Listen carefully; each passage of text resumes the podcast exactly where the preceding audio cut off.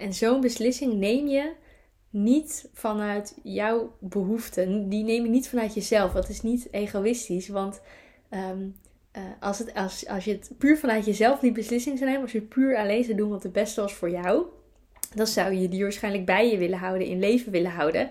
Ehm, eh, want dan hoef jij je dier niet te missen. hoef je geen afscheid te nemen van je dier. Want dat afscheid nemen van je dier, je dier missen, dat doet enorm veel verdriet. Dat doet enorm veel pijn. Dus op het moment dat iemand een beslissing neemt om afscheid te nemen van zijn dier, in welke vorm dan ook, dan doet iemand dat echt uit liefde voor het dier met de beste intentie. Hey, ik ben Ankie en dit is de In Verbinding met Je Dier podcast. Leuk dat je luistert. Hallo allemaal en welkom bij weer een nieuwe aflevering van de In Verbinding met Je Dier podcast. Superleuk dat je weer luistert, superleuk dat je er weer bent. Dan ga ik er eigenlijk vanuit dat je een terugkerende luisteraar bent. Als je een nieuwe luisteraar bent, als je nog nooit een aflevering van de podcast hebt geluisterd en dit je eerst is, ook welkom. Iedereen is welkom. In elk geval, super leuk dat je luistert. Super leuk dat je er weer bent. Vandaag weer een nieuwe aflevering. Nummer. Oké, ik weet niet uit mijn hoofd welk, hoeveelste aflevering dit gaat worden. Jawel, ik weet het wel. Ik denk aflevering 64. Ja, dit moet 64 zijn. Ik ben altijd in de war met die getallen. Ik heb ook heel vaak dat ik dan, als ik een nieuwe podcast online eh, heb gezet, dan maak ik vaak op Instagram en Facebook post ik zo'n berichtje waarin ik even vertel waar de podcast over gaat die dag. En dan wil ik ook altijd zeggen: Oké, vandaag is aflevering nummer zoveel online gekomen. En dan, maar terwijl ik dan aan het zeggen ben, denk ik: Wacht even, wat was nou het getal? Wat was nou het nummer? Maar ja, dit is de 64ste aflevering. Ik maak er twee per week. Dat tikt lekker aan. Er zijn nu gewoon al heel veel afleveringen. Dus op een gegeven moment raak je gewoon een beetje de tel kwijt. Ehm, maar uh, dat neemt niet weg dat ik de podcast wel super leuk vind om te doen. Dus we gaan, uh, Ankie, we gaan beginnen. ik praat even tegen mezelf.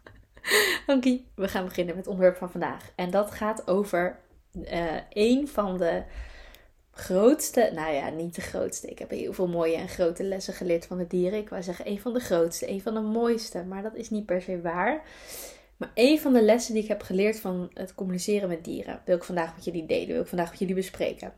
En dat is niet per se een grootste of een mooiste, want ik vind alle lessen die ik van dieren mag leren prachtig. En ze zijn allemaal groot in de zin van dat ze allemaal belangrijk voor me zijn en allemaal invloed op mij hebben.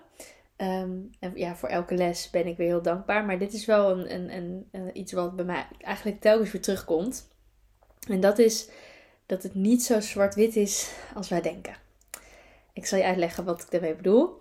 Uh, wij zijn als mensen vaak heel erg um, uh, in onze mensenwereld, in onze maatschappij en ook gewoon Ehm, zijn wij gewend aan een bepaalde manier van denken. En dat is heel erg het indelen, structureren, in hokjes plaatsen, uh, um, dingen uh, beoordelen, dingen um, uh, veroordelen soms ook. het is heel erg of dit of dat. En daar is op zich niks mis mee, want het zorgt ervoor dat wij de wereld om ons heen kunnen begrijpen. Dat het voor ons te bevatten is wat er allemaal gebeurt. Alleen van de dieren leer ik steeds weer, word ik er ook steeds weer aan herinnerd, dat het niet zo zwart-wit is als dat wij meestal denken. Het is niet zo dat het een goed is en het andere slecht. Het is niet zo dat het. Ja, het is niet of dit of dat. Het, het, het mag en en zijn. ik zal je uitleggen wat ik ermee bedoel. Um, want deze les komt dus steeds bij me terug. Een, aantal jaar geleden. Ik weet niet van wanneer het was. Het, zal, het is echt al langer geleden. Misschien is dat wel tien jaar geleden of zo. Um, sprak ik een paard. En dat was een, een, een tinker. Dat zijn uh, paarden die meestal, niet altijd, maar meestal hebben ze vlekken. En uh, dit was een paard, een merrie, en die was zwart-wit gevlekt, letterlijk. en ik weet niet meer wat de context was van ons gesprek, maar ik, ik had contact met haar, ik, sprak met haar en communiceerde met haar. En zij, zei, zij keek me toen heel indringend aan. En zij, dat zal ik echt nog, dat zal ik nooit vergeten. Ik kan me dat moment nog heel goed herinneren dat zij zei: Ankie, het is niet zo zwart-wit als dat jij nu denkt. En toen moest ik enorm lachen, want zij is letterlijk, haar vacht was letterlijk zwart-wit. Dus daarom heb ik het altijd onthouden. Maar recent, uh, recente aanleiding was dat ik de afgelopen tijd, afgelopen weken, afgelopen maanden, best wel veel mensen heb gesproken en best wel ook uh, baasjes heb ehm, uh, berichten heb gekregen van mensen van basis die mij benaderden en die mij om hulp vroegen in situaties waarin ze zich afvroegen of het nog eerlijk was om hun dieren te laten leven. In de zin van dat het allemaal dieren waren. Het zijn dus meerdere keren afzonderlijke gevallen uh, die bij mij zeg maar terechtkwamen. Um, wat natuurlijk ook alweer heel interessant is uh, aan zich. Um, maar meerdere keren dus mensen en dieren die bij mij terechtkwamen, die mij om hulp vroegen bij vraagstukken, bij dilemma's waar baasjes voor stonden, waarbij ze um, zich afvroegen of ze hun dieren moesten laten inslapen. En dat waren allemaal dieren die dan niet per se om een medische reden zouden inslapen, maar om een psychische reden. Dus dat waren geen dieren die al super oud waren um, en die, uh, um, uh, zeg maar, waarbij hun lichaam het niet meer deed, waarbij hun lichaam opraakte. Maar het waren allemaal dieren met psychische problemen, met trauma's, met heel veel stress, met uh, nou ja, van allerlei ook externe omstandigheden, gebeurtenissen eromheen die heel veel invloed hadden. En ja, gewoon dingen uh, die dus heel veel invloed hadden op deze dieren. En waarbij de baasjes dus tegen mij zeiden van, kun je met mijn dier overleggen wat hij wil. En um, ja, ik kan me voorstellen dat er best wel veel mensen zijn die dit best wel een beetje, ja, die hier wat van vinden, die hier een oordeel over hebben, over je dier laten inslapen op het moment dat dat dier eigenlijk uh, fysiek nog helemaal in orde is. Um, maar ik vond de, ik merkte aan mezelf dat ik er geen oordeel over kon hebben. uh, omdat ik me realiseerde, uh, dat was zeg maar bij de, bij de eerste kaas, of de eerste, de eerste situatie, de eerste baasje, het eerste dier dat al bij me kwam, realiseerde ik met al en alle dieren en baasjes die in soortgelijke situaties zaten die mij later nog om hulp vroegen, realiseerde ik me des te meer. Maar bij de eerste had ik het gevoel al heel sterk van ik kan hier niet over oordelen. Want als jij uh, als baasje besluit om je dier te laten inslapen, om een hele bijzondere reden, dus niet een doorsnee reden, dus niet omdat hij oud is of omdat hij ziek is, maar omdat er mentaal iets aan de hand is, omdat het dier zo enorm veel stress heeft dat het gewoon zijn rust niet meer kan vinden. En, en, en dat het dier er zelf heel veel last van heeft en alle mensen en dieren eromheen ook. Uh, als je zo'n beslissing maakt als baasje, dan of, of je dat überhaupt afvraagt. Hè? Los van of je die beslissing maakt of niet. Want ik weet niet of ik die beslissing zou kunnen maken. Ik weet ook niet hoe ik hem, of ik hem zou maken, hoe ik hem zou maken. Dat weet je natuurlijk pas als je zelf in zo'n situatie staat. Dus daar kan ik niet iets van vinden. Daar kan ik niet een oordeel over hebben. Maar ik bedacht me hoe knap het was dat er gewoon baasjes zijn die zich dat afvragen van is het eerlijk om mijn dier te laten leven? Want wij houden allemaal zielsveel van onze dieren. Wij willen onze dieren zo lang mogelijk bij ons houden. En op het moment dat je dan de beslissing maakt van hé, hey, voor het dier is het het best om hem nu in te laten slapen, of om hem nu te laten gaan, of hem nu bijvoorbeeld te laten te herplaatsen, dat kan ook. In dit geval, in deze situaties, waren het dus echt mensen die zich afvroegen of ze hun dier niet beter konden laten inslapen. Maar dit geldt natuurlijk ook voor situaties waarin je bijvoorbeeld eh, een nieuw baasje zoekt voor je dier. Dat zijn allemaal van die dingen, die besluiten zijn super moeilijk. Als ik zo voor zo'n dilemma zou staan, dan zou ik waarschijnlijk niet slapen. Um, uh, en zo'n beslissing neem je niet vanuit jouw behoeften. Die neem je niet vanuit jezelf. Dat is niet egoïstisch. Want um, uh, als, het, als, je het puur vanuit jezelf die beslissing zou nemen, als je puur alleen zou doen wat het beste was voor jou, dan zou je die waarschijnlijk bij je willen houden, in leven willen houden. Um, uh, want dan hoef jij je dier niet te missen. hoef je geen afscheid te nemen van je dier. Want dat afscheid nemen van je dier, je dier missen, dat doet enorm veel verdriet, dat doet enorm veel pijn. Dus op het moment dat iemand een beslissing neemt om afscheid te nemen van zijn dier, in welke vorm dan ook, dan doet iemand dat echt.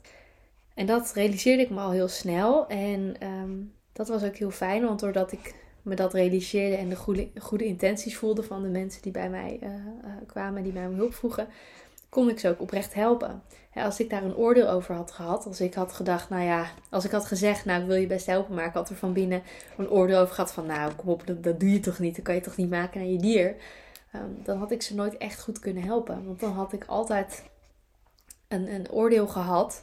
En een oordeel schept een beetje afstand. Snap je, op het moment dat iemand een oordeel over mij heeft, dan, dan, dan voel ik al een afstand. Op het moment dat ik oordeel over iemand, dan ontstaat er ook al een afstand. Dan zie je diegene niet meer voor wie die echt is, maar dan kijk je heel erg naar, naar de ander vanuit jouw eigen perspectief, vanuit jouw eigen bril, door jouw eigen bril, met jouw eigen oordeel. En ehm, ja, kijk, tuurlijk, ik ben ook maar een mens en ook ik oordeel. Iedereen oordeelt en dat mag best, dat is helemaal oké. Alleen ik vind het gewoon heel mooi om me ervan bewust te zijn waar ik over oordeel. Ehm, en, en, en wat dat over mij zegt. Want op het moment dat ik ergens over oordeel, op het moment dat ik ergens iets van vind, dat dat bij mij iets oproept, zegt dat alles over mij op dat moment. En niks over een ander. Um, maar het is dus niet zo zwart-wit als je denkt. Dus in dit geval was het dan met een vrij extreem voor, met ja, paar wat extremere situaties waarin mensen dus zich afvroegen van moet ik mijn dier, kan ik mijn dier niet beter laten inslapen? Ehm, daarin is het dus niet zo zwart-wit als je denkt, maar ook in andere situaties. Weet je, hetzelfde als wil mijn, wil mijn hond een halsband of wil mijn hond een tuig? Wil mijn kat uh, altijd binnen zijn of wil mijn kat altijd buiten zijn? Um, wil mijn paard um, bitloos gereden worden of met bit? Wil mijn paard hoefijzers of zonder hoefijzers? In, in, in de dierenwereld, zeg maar, zijn heel veel verschillende visies en heel veel verschillende meningen. Wat het ook heel interessant maakt, want zo kun je van, van kan iedereen wat van elkaar leren. Uh, ik vind juist ook heel interessant om mensen te spreken met andere visies en andere meningen, omdat het mijzelf ook weer scherp houdt, zeg maar. Um, maar ik zie ook vaak heel veel kampen. Dus bijvoorbeeld mensen die helemaal pro-hoefijzers zijn en helemaal tegen hoefijzers. Of helemaal uh, die mensen die het heel zielig vinden als je je kat binnenhoudt als binnenkat. En mensen die het heel belachelijk vinden als je je kat uh, naar, buiten, naar buiten laat, zeg maar. Die, die, die, die daar weer iets heel erg iets van vinden. Maar wat ik dus heel erg heb geleerd bij de dieren, is dat het niet zo. Dat bij dieren is het niet zo dat zeg maar, dat ze, dat ze zo voor of zo tegen zijn. Dat ze zo zwart-wit denken. Ehm, elk dier is uniek. Elk dier heeft een eigen karakter. Elk dier heeft eigen behoeften. En elk dier heeft wat anders nodig. Dus ik heb heel vaak dat ik dan uh, een paard spreek die zegt: Nou, ik wil liever met bit gereden worden. Uh, dat vind ik een goede communicatie, of dat ben ik gewend, of dat vind ik prettig voelen. En, en, dat ik toevallig diezelfde dag nog een ander paard spreek dat zegt, oh dat bit, nou dat, dat vond, vind ik zo naar, weet je, ik, ik heb liever bitloos. Zo. Um, uh, dat heb ik heel vaak. Het is heel vaak, het is nooit zo zwart-wit als wij denken. Wij mensen kunnen heel erg of dit of dat. Uh, voorstander van dit, een tegenstander van dat. Weet je, voor, goed, fout, slecht. Nou goed, ik gooi het wel een beetje door elkaar. Maar je snapt wat ik bedoel.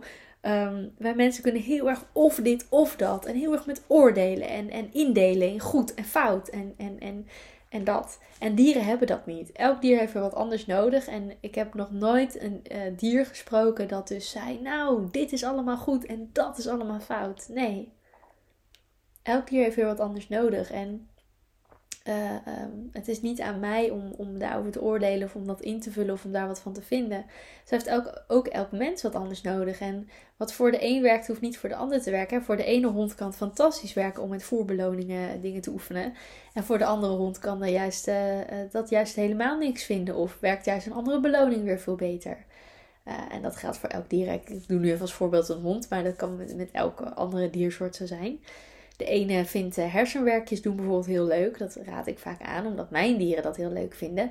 Maar ja, de ander vindt het misschien helemaal tien keer niks. ja, dat kan. Ik heb wel eens gehad dat, dat eh, vaak in een consult kunnen dieren ook een beetje aangeven wat ze fijn vinden. En ik had bijvoorbeeld een keer een hond en die wou een bepaalde edelsteen, een bergkristal, wou die heel graag naast zijn waterbak. Omdat de, de energie van die bergkristal eigenlijk een soort van zuiverende werking had, ook bij zijn uh, water. En dat vond hij heel fijn. Terwijl een, andere, een ander dier misschien helemaal tien keer niks vindt. Dus ja, dat eigenlijk. um, ja, het is nooit zo zwart-wit als dat wij denken. Uh, dat krijg ik dus heel van de dieren mee. En um, het is dus niet aan ons om ergens over te oordelen. Um, en dat maakt ook dat ik als dierencoach, als dierentolk, steeds meer uh, ja, daarin mijn bewustzijn eigenlijk mag verruimen. Dat ik dus steeds aan herinnerd word dat het niet zo zwart-wit is als dat het lijkt voor ons mensen. Um, en daardoor word ik eigenlijk, wordt mijn blik steeds opener en kan ik steeds meer zien zonder te oordelen. Want op het moment dat je oordeelt, dan wordt je blik wordt, smaller, kleiner. Je gaat meer door een soort van met een tunnelvisie. Ik weet niet of je Wies de Mol kent, maar ik kijk altijd Wies de Mol als dat in januari begint, altijd op, tv. Ik vind het superleuk. Um, en in Wies de Mol is zo'n begrip dat heet tunnelvisie. Dat is als je heel erg focust op één persoon in dat geval, in die context, moet ze dan natuurlijk achterhalen wie dan, wie dan het programma saboteert als mol zijn. Dat is een, een, een rol, een taak die iemand dan heeft. Uh, dus dan heb je mensen die dan iemand anders verdenken van, nou, dat moet de mol zijn. En dan gaan ze heel erg op die persoon letten. Maar dan zien ze niet meer wat er om zich heen gebeurt. Omdat ze zo gefocust zijn op één ding. Dus met die tunnelvisie ben je heel erg gefocust op één ding. Ik had vroeger ook bijvoorbeeld toen Ehm, ik ben opgegroeid met een hond. Een, Labrador was echt een hele lieve hond. Zij is twee jaar geleden, nee, drie jaar geleden. Ze is drie jaar geleden overleden. En um, altijd als ik met haar ging wandelen, dan zag ik ook andere mensen met honden die ik op straat tegenkwam. En dan kwam ik ook heel vaak honden tegen die bijvoorbeeld uitvielen, of heel erg trokken aan de riem, of heel onrustig waren. En dan had ik daar best wel een oordeel over. Want dan dacht ik, oh, daar heb je weer zo'n. Dat was als een, hond die dan uitviel naar mijn hond. Ja, dan werd ik geïrriteerd. Dan dacht ik, nou, hallo, mijn hond is super lief. Daar hoef je echt niet zo boos tegen te doen. Rustig aan. Uh, maar dan had ik daar ook gelijk een oordeel over zo'n hond of een oordeel over zo'n baasje. Terwijl uh, nu, achteraf, denk ik, oh, dat is eigenlijk best wel zonde. Want daarmee creëerde ik een soort van afstand. Terwijl het helemaal niet nodig was. Want diegene deed, dat baasje deed op dat moment wat hij moest doen. En dat hondje deed op dat moment wat hij moest doen. En daar zullen ze gerust hele goede redenen voor hebben gehad om het op, op een bepaalde manier te doen. Dus uh, ja, dat eigenlijk. het is gewoon, denk ik, ja, die, die oordelen mogen. Uh, het is niet zo dat je niet mag oordelen, want oordelen heeft, ook een functie en het is ook ergens goed voor. Alleen het is denk ik wel heel goed om je ervan bewust te zijn. En het is dus, nooit zo zwart-wit als dat we denken. Het is dus niet. En mensen vragen ook wel eens aan mij van ja, maar. Um, uh, dan vragen, komen ze bij mij met een vraag over hun dier. En dan heb ik dat dier nog niet gesproken. Maar dan vragen ze bijvoorbeeld om advies. En ik vind dat super leuk om mee te denken en om, om tips te geven en, en advies te geven. Alleen als ik het dier niet heb gesproken, kan ik nooit met zekerheid zeggen. Dus ik zeg het ook vaak van, nou, mijn dieren vinden bijvoorbeeld dit fijn, dus dat zou je kunnen proberen. Maar ik weet niet hoe jouw dier dat vindt.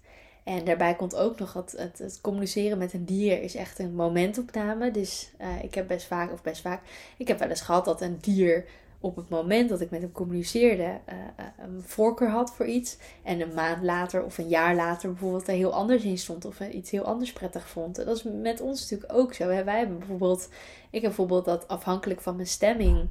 Ik bepaalde muziek heel fijn vind om naar te luisteren. Um, maar als ik me anders voel, luister ik ook liever naar andere muziek. Dus, dus zo'n voorkeur kan al wisselen met, met mijn stemming of met, met hoe ik me voel. Um, maar dat kan ook wisselen met de dag of met de maand of met het seizoen of met het jaar of weet ik wat. Dus het is niet zo, het is niet zo zwart-wit als dat, dat wij dan vaak denken. Dat oké, mijn dier vindt, uh, stel voor, uh, je hond vindt een halsband fijner dan een tuig. zegt hij tegen mij. Dan is niet zo dat hij dat over een maand nog steeds zo vindt of over een jaar nog steeds zo vindt. Het is altijd een momentopname. Dus ik denk dat ik klaar ben met mijn verhaal. Ik hoop dat je hier wat aan hebt, dat je hier wat mee kunt. Um, dankjewel voor het luisteren. Laat me gerust weten wat je ervan vond. Um, je kunt me altijd een berichtje sturen. Of als je hier iets over kwijt wil, dan mag dat natuurlijk ook altijd. En uh, je hoort me in de volgende aflevering weer. Dus uh, tot dan. Leuk dat je hebt geluisterd naar de In Verbinding met Je Dier podcast. Vond je nou interessant? Deel hem dan vooral met anderen en laat mij weten wat je ervan vond. Wil je nou meer inspiratie en tips ontvangen? Volg me dan ook op Instagram, dierencoachankie. Tot de volgende!